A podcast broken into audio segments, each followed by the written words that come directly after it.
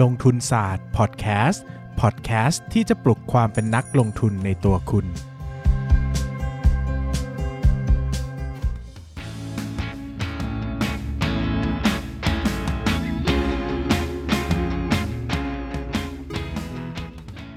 สวัสดีครับ ยินดีต้อนรับเข้าสู่รายการลงทุนศาสตร์พอดแคสต์รายการที่ชวนทุกคนอ่านหนังสือไปด้วยกัน หันแน่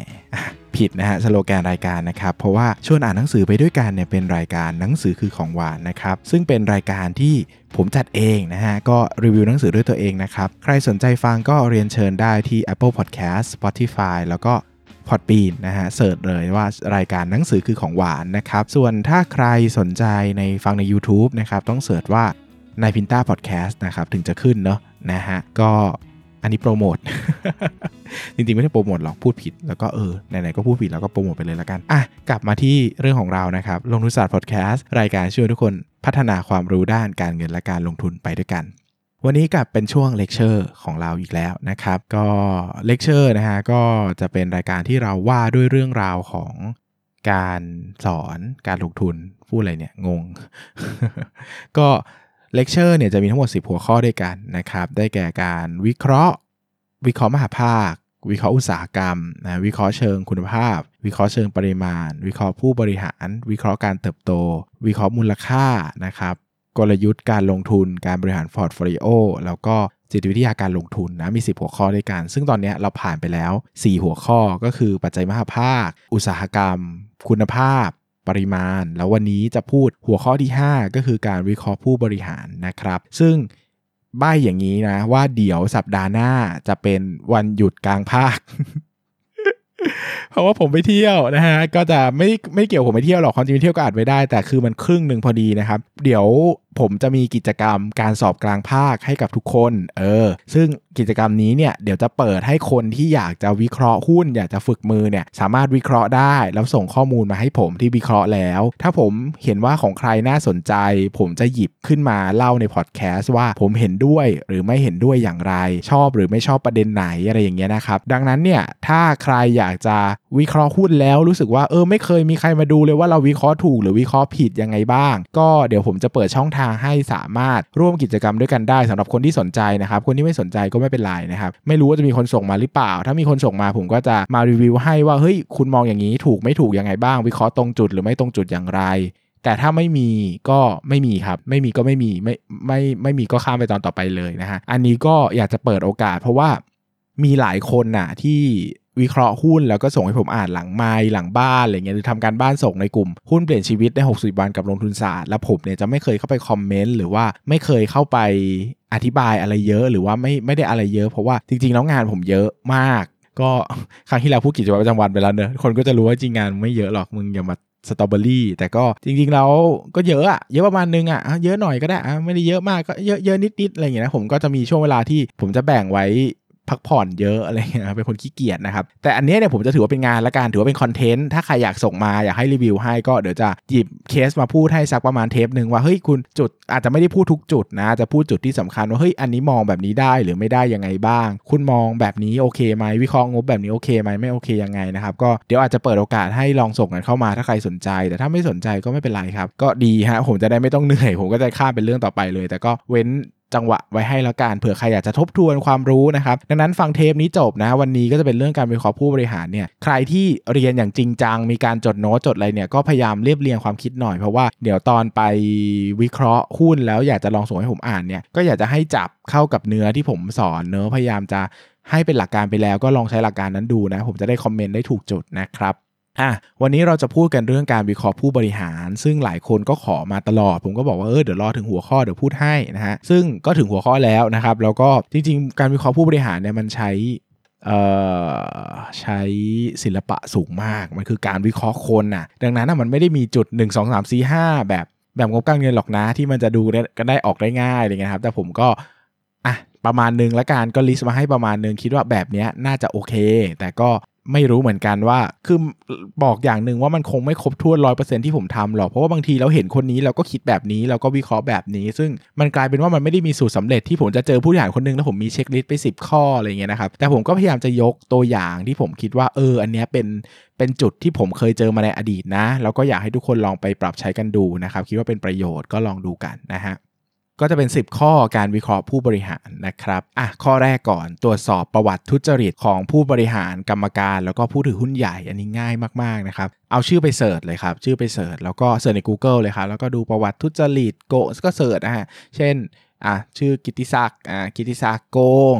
กิติศักดิ์ปั่นหุ้น กิติศักดิ์ทุจริตกิติศักดิ์โดนฟ้องอะไรเงี้ยลอง search ดูนะครับโดยเฉพาะคนที่เป็น key man ของบริษัท เช่น เป็นผู้ถือหุ้นผู้ถือ ผู้ถือหุ้น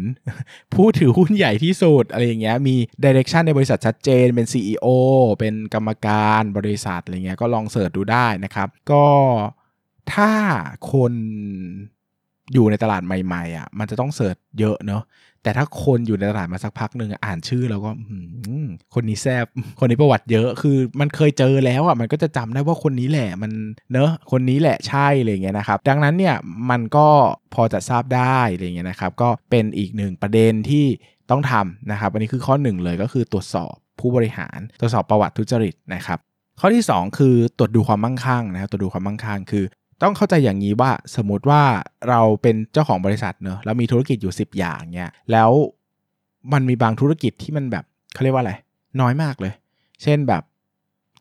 ธุรกิจธุรกิจแรก 100%ใช่ไหมพอร์ตมัน 70%แต่ไอ้ธุรกิจที่เราสนใจเนี่ยเป็นแค่ 1%ของพอร์ตเขาอะเออ ซึ่ง ก็เหมือนเราถ้าเราถือหุ้นอยู่ตัวหนึ่งหนึ่งเปอร์เซ็นต์เราอาจจะไม่สนใจติดตามมันมากก็ได้ก็ถือไปเฉยๆถือไปเรื่อยๆอะไรเงี้ยนะครับก็เป็นเหมือนการผู้บริหารเขาอาจจะไม่ได้โฟกัสผู้ถือหุ้นใหญ่อาจจะไม่ได้โฟกัสที่จะเข้าไปลงทุนหรือว่าทำให้มันงอกเงย หรือว่าทำอะไรมากมายกับบริษัทนั้น เพราะว่ามันไม่ใช่ความมั่งคั่งหลักของเขา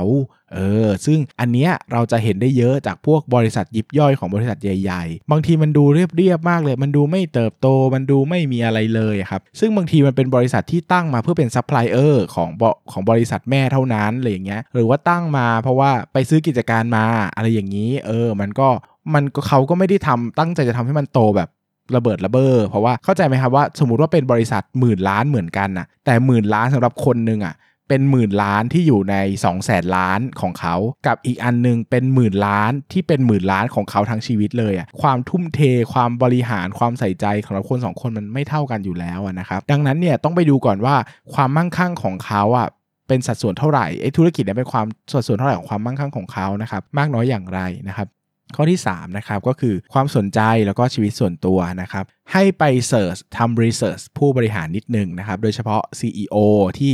เป็น key man ของบริษัทนะครับว่าเขามีความสนใจอย่างไรใช้ชีวิตอย่างไรเป็นคนแบบไหนนะครับเพื่อที่จะเข้าใจได้นะครับว่าว่าแนวทางมันเป็นยังไงอะ่ะเช่น บางบริษัทก็ธรรมะธรรมโมมากนะครับไป off day ก็ชวนสวดมนต์ก่อนนะแบบนี้ก็ดูมีความ conservative สูง มีความแบบระแวดระวังอะไรอย่างเงี้ยนะครับมีความแบบอนุรักษ์นิยมเนอะในขนาดบางบริษัทก็โอ้โห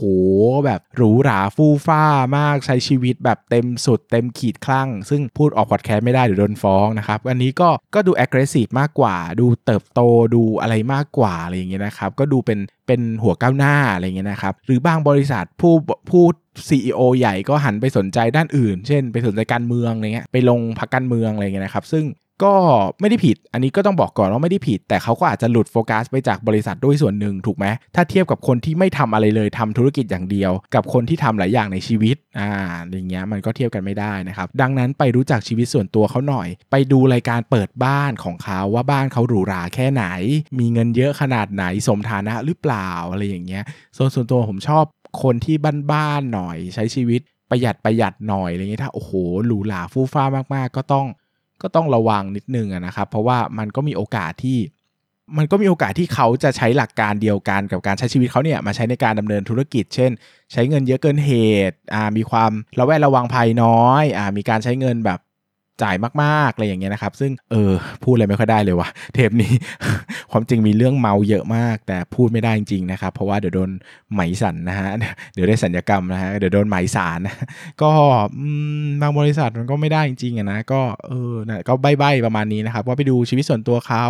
ไปดูความสนใจอะไรเงี้ยนะครับ ข้อที่4นะครับติดตามดูอัปเดตย้อนหลังอันเนี้ยสำคัญมาก แล้วก็ให้ภาพสุดๆเลยก็คือไปดูอัปเดตย้อนหลังครับว่าผู้บริหารเคยพูดยังไง เคยให้เป้าหมายอะไรไว้ แล้วทำได้จริงหรือเปล่า ผมมีเพื่อนคนหนึ่งที่เป็นนักลงทุนจริงจังอะเขาฟังอัปเดตย้อนหลัง8ไตรมาสอะเพื่อที่จะดูว่าไอ้เป้าที่ผู้บริหารพูดอะเขาทำได้จริงหรือเปล่าเฮ้ยมันเป็นเรื่องตลกมากนะที่บางผู้บริหารบางคนสมมติว่าไตรมาสแรกใช่ไหมให้เป้าเฮ้ยปีนี้ 200 ล้าน อะพอไตรมาสต่อไปปรับเป้าลงมาเหลือ 180 ล้านโดยไม่บอกใคร เออ อย่างนี้ก็มีนะ พอถึงปลายปีลดหดเหลือ 150 ล้าน บอกเอ้ย เราทำได้ตามเป้าแล้ว อ้าว คุณมาปรับเป้าให้ตามยอดขายแต่จริง ๆ แล้วตอนต้นปีคุณบอกไว้ 200 ล้านอย่างเงี้ยเข้าใจไหมครับคือถ้าเรามามาดูหุ้นนี้ใหม่เราอาจจะไม่รู้ แต่ถ้าเราฟังหุ้นนี้มาตลอดเราจะรู้ว่าผู้บริหารมีการเปลี่ยนเป้า ซึ่งบ่อยนะครับอันนี้โคตรบ่อยเลย หุ้นที่ผมเด้งหลาย ๆ ตัวในผู้บริหารก็แอบเปลี่ยนเป้ากลางทางนะครับซึ่งผมก็เห็นแล้วก็เฮ่อๆนะฮะก็ก็รู้กันนะครับแต่ก็บางตัวมันก็เขาก็ตั้งเป้า aggressive ไว้เวอร์อะมันเป็นไปไม่ได้ตั้งแต่ต้นนะผมก็ไม่ได้ buy idea ว่าเขาจะโตได้ขนาดนั้นอะมันโตได้ครึ่งหนึ่งที่เขาบอกมันก็โตแล้วอะไรเงี้ยนะครับดังนั้นเนี่ยก็อันนี้ต้องดูครับเพราะว่าอันละอันนี้ต้องแล้วแต่คนนะว่าคุณอยากโฟกัสแค่ไหนล่ะถ้าคุณอยากเข้าใจอยากรู้จักผู้บริหารจริงๆอะคุณต้องดูย้อนหลังครับ คุณจะได้รู้ว่าไอ้วันที่เขา predict ไว้ แล้วมันทำไม่ได้ เขาออกมาแก้ตัวยังไง เขายอมรับผิดหรือว่าเขาแชร์เชือนเออผมชอบคนที่ยอมรับผิดมากกว่า เพราะว่ามันแสดงว่าเขาไม่มีอีโก้ไงเขาพร้อมจะปรับปรุงใช่ปะแต่ถ้าเขาแบบแชร์เชือนเหมือนแบบไม่เคยพูดว่าจะโตแล้วก็อะไรอย่างเงี้ยมันก็ อนาคตที่เขา promise ไว้ไตรมาสนี้ที่จะโตไตรมาสหน้าก็แชเชือนได้เหมือนกันอะไรอย่างเงี้ยนะครับ อันนี้ก็เป็นหลักที่ผมดูเนาะ ข้อที่5นะครับก็ติดตามรายงานผู้สอบบัญชี ความโปร่งใสของงบการเงิน รายงานผู้สอบบัญชีเนี่ยต้องอ่านเลยนะ เพราะว่ามันเป็นจุดสำคัญเลยที่บอกความโปร่งใสของงบการเงินได้ว่าเขาแสดงความคิดเห็นไม่แสดงความคิดเห็นยังไงที่ผมเคยพูดไปแล้วในเทป วิเคราะห์งบการเงินเทปสุดท้ายเนอะเพราะว่าหุ้นบางตัวอย่างหุ้นตัวหนึ่งที่เคยโด่ง leasing ตัวหนึ่งที่โด่งดังมากนะครับที่เคยขึ้นไปแบบ70 กว่าบาท 80 กว่าบาทอะผู้สอบบัญชีอะ บอกแล้วนะ ว่ามันไม่โปร่งใสอะโอ้ยรายงานผู้สอบบัญชี 30 หน้า ปกติเขาหน้าเดียวอะเขียนละเอียดมากว่าไม่โปร่งใสยังไงยังไงยังไงบ้างนะครับแต่นักลงทุนไม่อ่านครับรู้ตัวอีกทีก็โดนไป 3 ฟลอร์แล้ว ทุกวันนี้เหลือหลัก 10 บาทลงมาต่ำสุด 7 บาทมาห่างไป 90%อะไรเงี้ย ก็ถ้าอ่านรายงานผู้สอบบัญชีก็เห็นตั้งแต่ต้นอะไรเงี้ยครับ ก็ออกทันแต่ก็อันนี้ก็นะครับ ก็ ดูด้วย เพราะว่าผู้สอบบัญชีเขาเห็นข้อมูลที่เราไม่เห็นไงนะครับหกนะฮะอ่านหมายเหตุประกอบงบการเงิน ดูรายการระหว่างการรายการพิเศษ นี่สงสัยจะศูนย์การปล่อยกู้ อันนี้สำคัญครับ คือไปดูหมายเหตุประกอบงบการเงินว่ามัน clean แค่ไหนนะครับสิ่งสำคัญคือดูรายการระหว่างกันนะครับ คือธุรกิจที่ดีอะไม่ควรจะทำสิ่งอื่นที่ไม่ใช่ธุรกิจเอออันนี้คือหลักการเบื้องต้นเลย เช่น ถ้าคุณทำธุรกิจขาย จิวเวลรี่อย่างเงี้ยคุณก็ควรจะขายแต่จิวเวลรี่ไม่ใช่ว่าคุณไปปล่อยตึกเช่า ไปขายทำ leasing ให้เงินกู้จำนองที่ดิน มันไม่ใช่ core value ของ business อะเข้าใจไหมครับ คือถ้าเป็นธุรกิจ leasing แล้วคุณไปไป leasing ที่ดิน อะ อันนี้เข้าใจได้ มันคือทุกงานของคุณ แต่ถ้าคุณเป็นธุรกิจค้าปลีกแล้วไป leasing ที่ดิน ผมว่ามันไม่สมเหตุสมผลนะเออ มันทำไมต้องทำอะไรเงี้ยนะครับ ก็ลองไปอ่านดู ผมจะโดนยิงทิ้งไหมเนี่ย ก็ ก็ไม่ ก็ แล้วแต่คนอะเออเออพูดอย่างนี้ดีกว่าแล้วแต่คนบางคนอาจจะชอบก็ได้กำไรดี แต่ผมไม่ชอบอะเนอะก็อันนี้ก็แล้วแต่คนจะจะพิจารณากันแล้วกันนะครับ ก็ลองไปดูว่าเออเขามีความโปร่งใสยังไงบ้าง เขามีรายการระหว่างกันไหมอ่าทำธุรกรรมที่ราคาตลาดหรือเปล่า มีความใดๆไหมนะครับ จุดสำคัญคือให้ระวังบริษัทลูกนะครับ บริษัทลูกเนี่ยมันเป็นจุดรั่วไหลได้ดีของธุรกิจนะครับ เพราะว่าคนเนี่ยบางทีก็เพิ่มทุนไปในบริษัทลูก แล้วก็ไปทำขาดทุนเออซึ่งบางทีไปทำขาดทุนทำอะไรก็ไม่รู้โกงหรือเปล่าก็ไม่รู้นะครับ เราไม่ได้ไปแกะงบละเอียดได้เหมือนบริษัทแม่นะครับ ก็ให้ระวังรายการพวกนี้รวมไปถึงหนี้สงสัยจะศูนย์อะไรเงี้ยนะครับ บางบริษัทก็กองหนี้ไว้เยอะมากโดยเฉพาะกลุ่มพวก leasing การเงินอะไรพวกนี้นะครับเขาต้องปล่อยกู้เนอะบางทีเขาก็เร่งแบบขยายพอร์ตเงิน เพื่อที่จะให้บริษัทมันโตไวๆรับรู้ดอกเบี้ยไวๆนะครับแต่นี่มันไม่มีคุณภาพนะครับก็ต้องระวังไว้นะครับดังนั้นเนี่ยอ่านหมายเหตุประกอบงบการเงินก็ช่วยให้เกิดต่อมเอะได้นะครับเราก็จะพอมองภาพธุรกิจว่า มันมีอะไรไม่โปร่งใสหรือเปล่านะครับซึ่งจุดหลักๆที่ผมดูก็จะดูพวกรายการพิเศษ นี่สงสัยจะศูนย์ รายการระหว่างกันอะไรอย่างเงี้ยครับซึ่งก็ไม่ได้เป็นสูตรสำเร็จเนอะก็ต้องไปต้องไปตามอ่านเองอะ่ะเออมันก็หลักๆ ก็จะประมาณนี้แต่บางอันมันก็ไปซ่อนอยู่ที่อื่น อันนี้ก็ต้องระวังเหมือนกันนะครับข้อ7นะครับก็คือการใช้ผลประโยชน์ทับซ้อนกับบริษัทนะฮะบางบริษัทเนี่ยก็เอาเงินบริษัทไปใช้ส่วนตัว เช่น ไปซื้อคอนโดให้ผู้บริหารอยู่ เอาไปทำ โปรโมตตัวเองอะทำ branding ตัวเอง จ่ายเงินโปรโมตตัวเองอะไรเงี้ยนะครับ มันก็มันก็เปลืองอะ เราเป็นผู้เราเป็นผู้ถือหุ้นอะ เราไม่อยากเราไม่ได้อยากเห็นเอาเงินบริษัทไปทำให้ผู้บริหารดังสักหน่อยอะเออทำไมคุณอยู่แบบเงียบๆไม่ได้หรอทำไมคุณดังก็ไม่เห็นมีผลต่อธุรกิจเลยอะไรเงี้ยเอออย่างบางธุรกิจเป็น B2B อย่างเงี้ยไม่เห็นจะผู้บริหารจะไม่เห็นต้องเป็นจะต้องแบบดังปริ้งปร้าง ไม่เห็นจะต้องเป็นเซเลบเลยทำไมเขาถึงเขาถึงเอาเงินบริษัทไปทำแบบนั้นอะไรเงี้ยนะครับก็อันนี้ก็ต้องระมัดระวังก็ต้องไปติดตามทุกอย่างมันก็ต้องไปดูที่ผู้บริหารเนอะว่าผู้บริหารทำอะไรบ้าง บางบริษัทก็มีข่าวออกมาชัดเจนมากว่าเอาเงินบริษัทไปใช้เพื่อเป้าหมายส่วนตัวอะไรเงี้ยอันนี้ก็ต้องก็ต้องก็ต้องพิจารณาว่ารับได้หรือเปล่าเออผมรับไม่ได้อะไรเงี้ยนะครับ ข้อ8นะครับก็ดูพวกความฟุ่มเฟือยของบริษัทนะครับ ความสมรรถะลักษณะตึกอุปกรณ์ดูความสะดวต่างๆเนอะผมแนะนำว่าให้ไปให้ไปสามัญประจำไปดูไปประชุมสามัญประจำปีสักครั้งหนึ่งอะไรเงี้ยครับ เราจะเห็นว่าตึก ที่เขาอยู่เนี่ยมันไฮโซก้หรูขนาดไหน คือไม่ได้ไม่ได้จำเป็นจะต้องถูก ไม่ได้จำเป็นจะต้องแบบอยู่แบบห้องเก่าห้องแถวโสมๆนะ คืออยู่ให้มันสมฐานะ คุณเป็นบริษัทหมื่นล้าน ก็ควรจะอยู่ในตึกลักษณะหมื่นล้าน คุณเป็นบริษัทแสนล้านก็ต้องอยู่ในตึกแสนล้าน คุณอยู่เป็นพันล้าน ก็ควรจะอยู่ในตึกพันล้าน แต่บางบริษัทเป็นบริษัทร้อยล้าน แต่อยู่ในตึกแบบหมื่นล้านอย่างเงี้ยมันก็ไม่ได้ผมเห็นบางบริษัทอะมาเก็ตแคปแค่หลักแบบพันล้านต้นๆเองอะแต่ปลูกตึกให้ผู้บริหารอยู่เนี่ยโอ้โหตึกออฟฟิศนี่ดูยังไงก็เกินร้อยล้านอะด้วยที่ดินด้วยทำเลผมเห็นแล้วแบบไม่เห็นด้วยเลยนะครับ มันเป็นการสิ้นเปลืองมากๆ แล้วก็ดูก็รู้ว่าเขาไม่ได้บริหารแม็กซิมัมแบบเอ่อผลประโยชน์สูงสุดของนักลงทุนอะเขาแม็กเขาแม็กซิมัมเขาแม็กซิมัยความพึงพอใจของตัวเองอะไรเงี้ยนะครับ ดังนั้นไปดูพวกเนี้ยมันดูได้อะเออดูตึกดูอะไรอย่างเงี้ยดูลักษณะรถผู้บริหารประจำตำแหน่งหรือเปล่าอะไรเงี้ยก็ดูได้นะครับ ข้อ9นะครับลักษณะความสัมพันธ์ระหว่างข่าวกับราคาหุ้นนะลองไปดูว่ามันมีแนวโน้มจะปั่นหุ้นหรือเปล่า เออ เช่นแบบมีการเล่นข่าวไหมซึ่งการเล่นข่าวไม่ใช่เรื่องแปลก แต่การเล่นข่าวบางอันเป็นข่าวที่ไม่จริงอะ่ะ เช่นแบบเออแบบเขาเรียกว่าอะไรข่าวปลอมอะไรอย่างเงี้ยมีการใช้ข่าวปลอมเพื่อทุบราคาหุ้นลากหุ้นไหมแบบ ทุบหุ้นให้เสร็จก่อนแล้วก็ออกมาบอกว่าโอ้ไม่ใช่เรื่องจริงนะ หรือว่าปล่อยข่าวออกไปให้ราคามันขึ้นก่อน แล้วก็มาบอกว่าอ๋ออันนี้ไม่ใช่เรื่องจริงเลยขึ้นฟรีอะไรเงี้ยอันนี้อันนี้ไม่ควรนะครับ ก็ต้องระมัดระวังเยอะ โดยเฉพาะพวกการระหว่างข่าวกับราคาหุ้น แต่ก็ต้อง disclaimer ไว้ก่อนว่าบางทีอะผู้บริหารเขาก็ไม่รู้ด้วยเข้าใจปะบางทีพวกสำนักข่าวพวกเนี้ยเขาก็ เขาก็ปั่นราคากันเองอะ่ะเพื่อให้ผู้ถือหุ้นบางคนเข้าได้ออกได้อย่างนี้ใช่ไหมผู้บริหารเขาไม่เกี่ยวข้องอันนี้ก็ต้องไปวิเคราะห์นิดนึงว่าต้องดู reaction ระหว่างผู้บริหารก่อนว่าเฮ้ยเขาตอบเร็วแค่ไหนกับประเด็นปัญหาที่เกิดขึ้นไม่ใช่ว่า รอให้หุ้นขึ้นให้เสร็จไป 3-4 วันก่อนแล้วค่อยออกมาพูดว่าไม่จริง เช่น คือถ้ามีข่าวลือออกมามันควรจะออกข่าวนะวันนั้นเลยว่าอันนี้ไม่จริง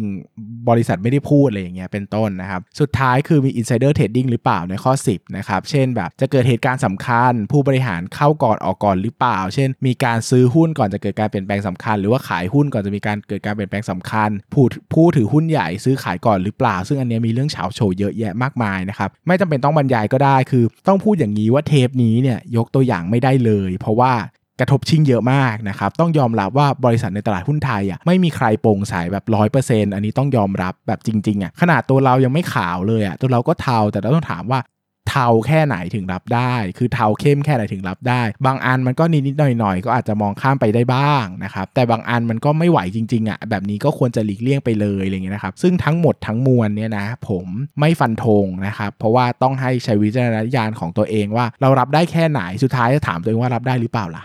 รับได้ก็คือรับได้ รับไม่ได้ก็คือรับไม่ได้อะไรเงี้ยเอออย่างแบบบางผู้หารบางคนอย่างเงี้ย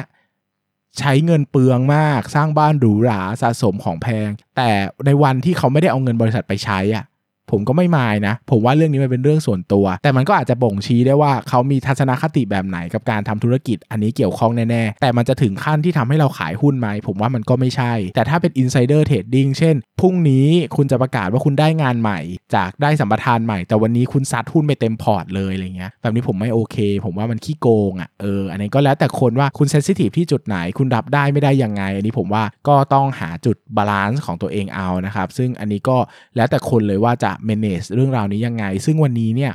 ขออภัยที่ไม่สามารถยกตัวอย่างได้ เนื่องจากขาไปเหยียบอยู่ในคุกแล้วไม่คือไม่รู้จะโดนฟ้องหรือเปล่านะครับ ดังนั้นเนี่ยก็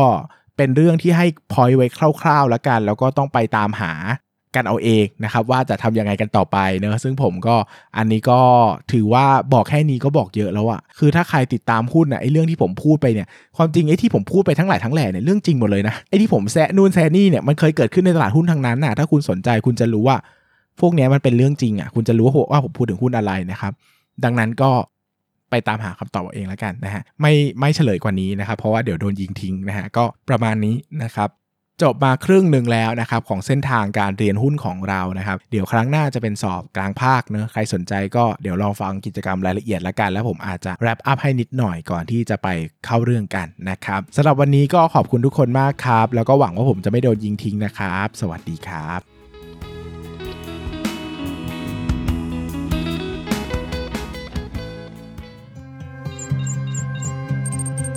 อย่าลืมกดติดตามลงทุนศาสตร์ในช่องทางพอดแคสต์เพลเยอร์ที่คุณใช้ แล้วกลับมาปลุกความเป็นนักลงทุนกันใหม่ในลงทุนศาสตร์พอดแคสต์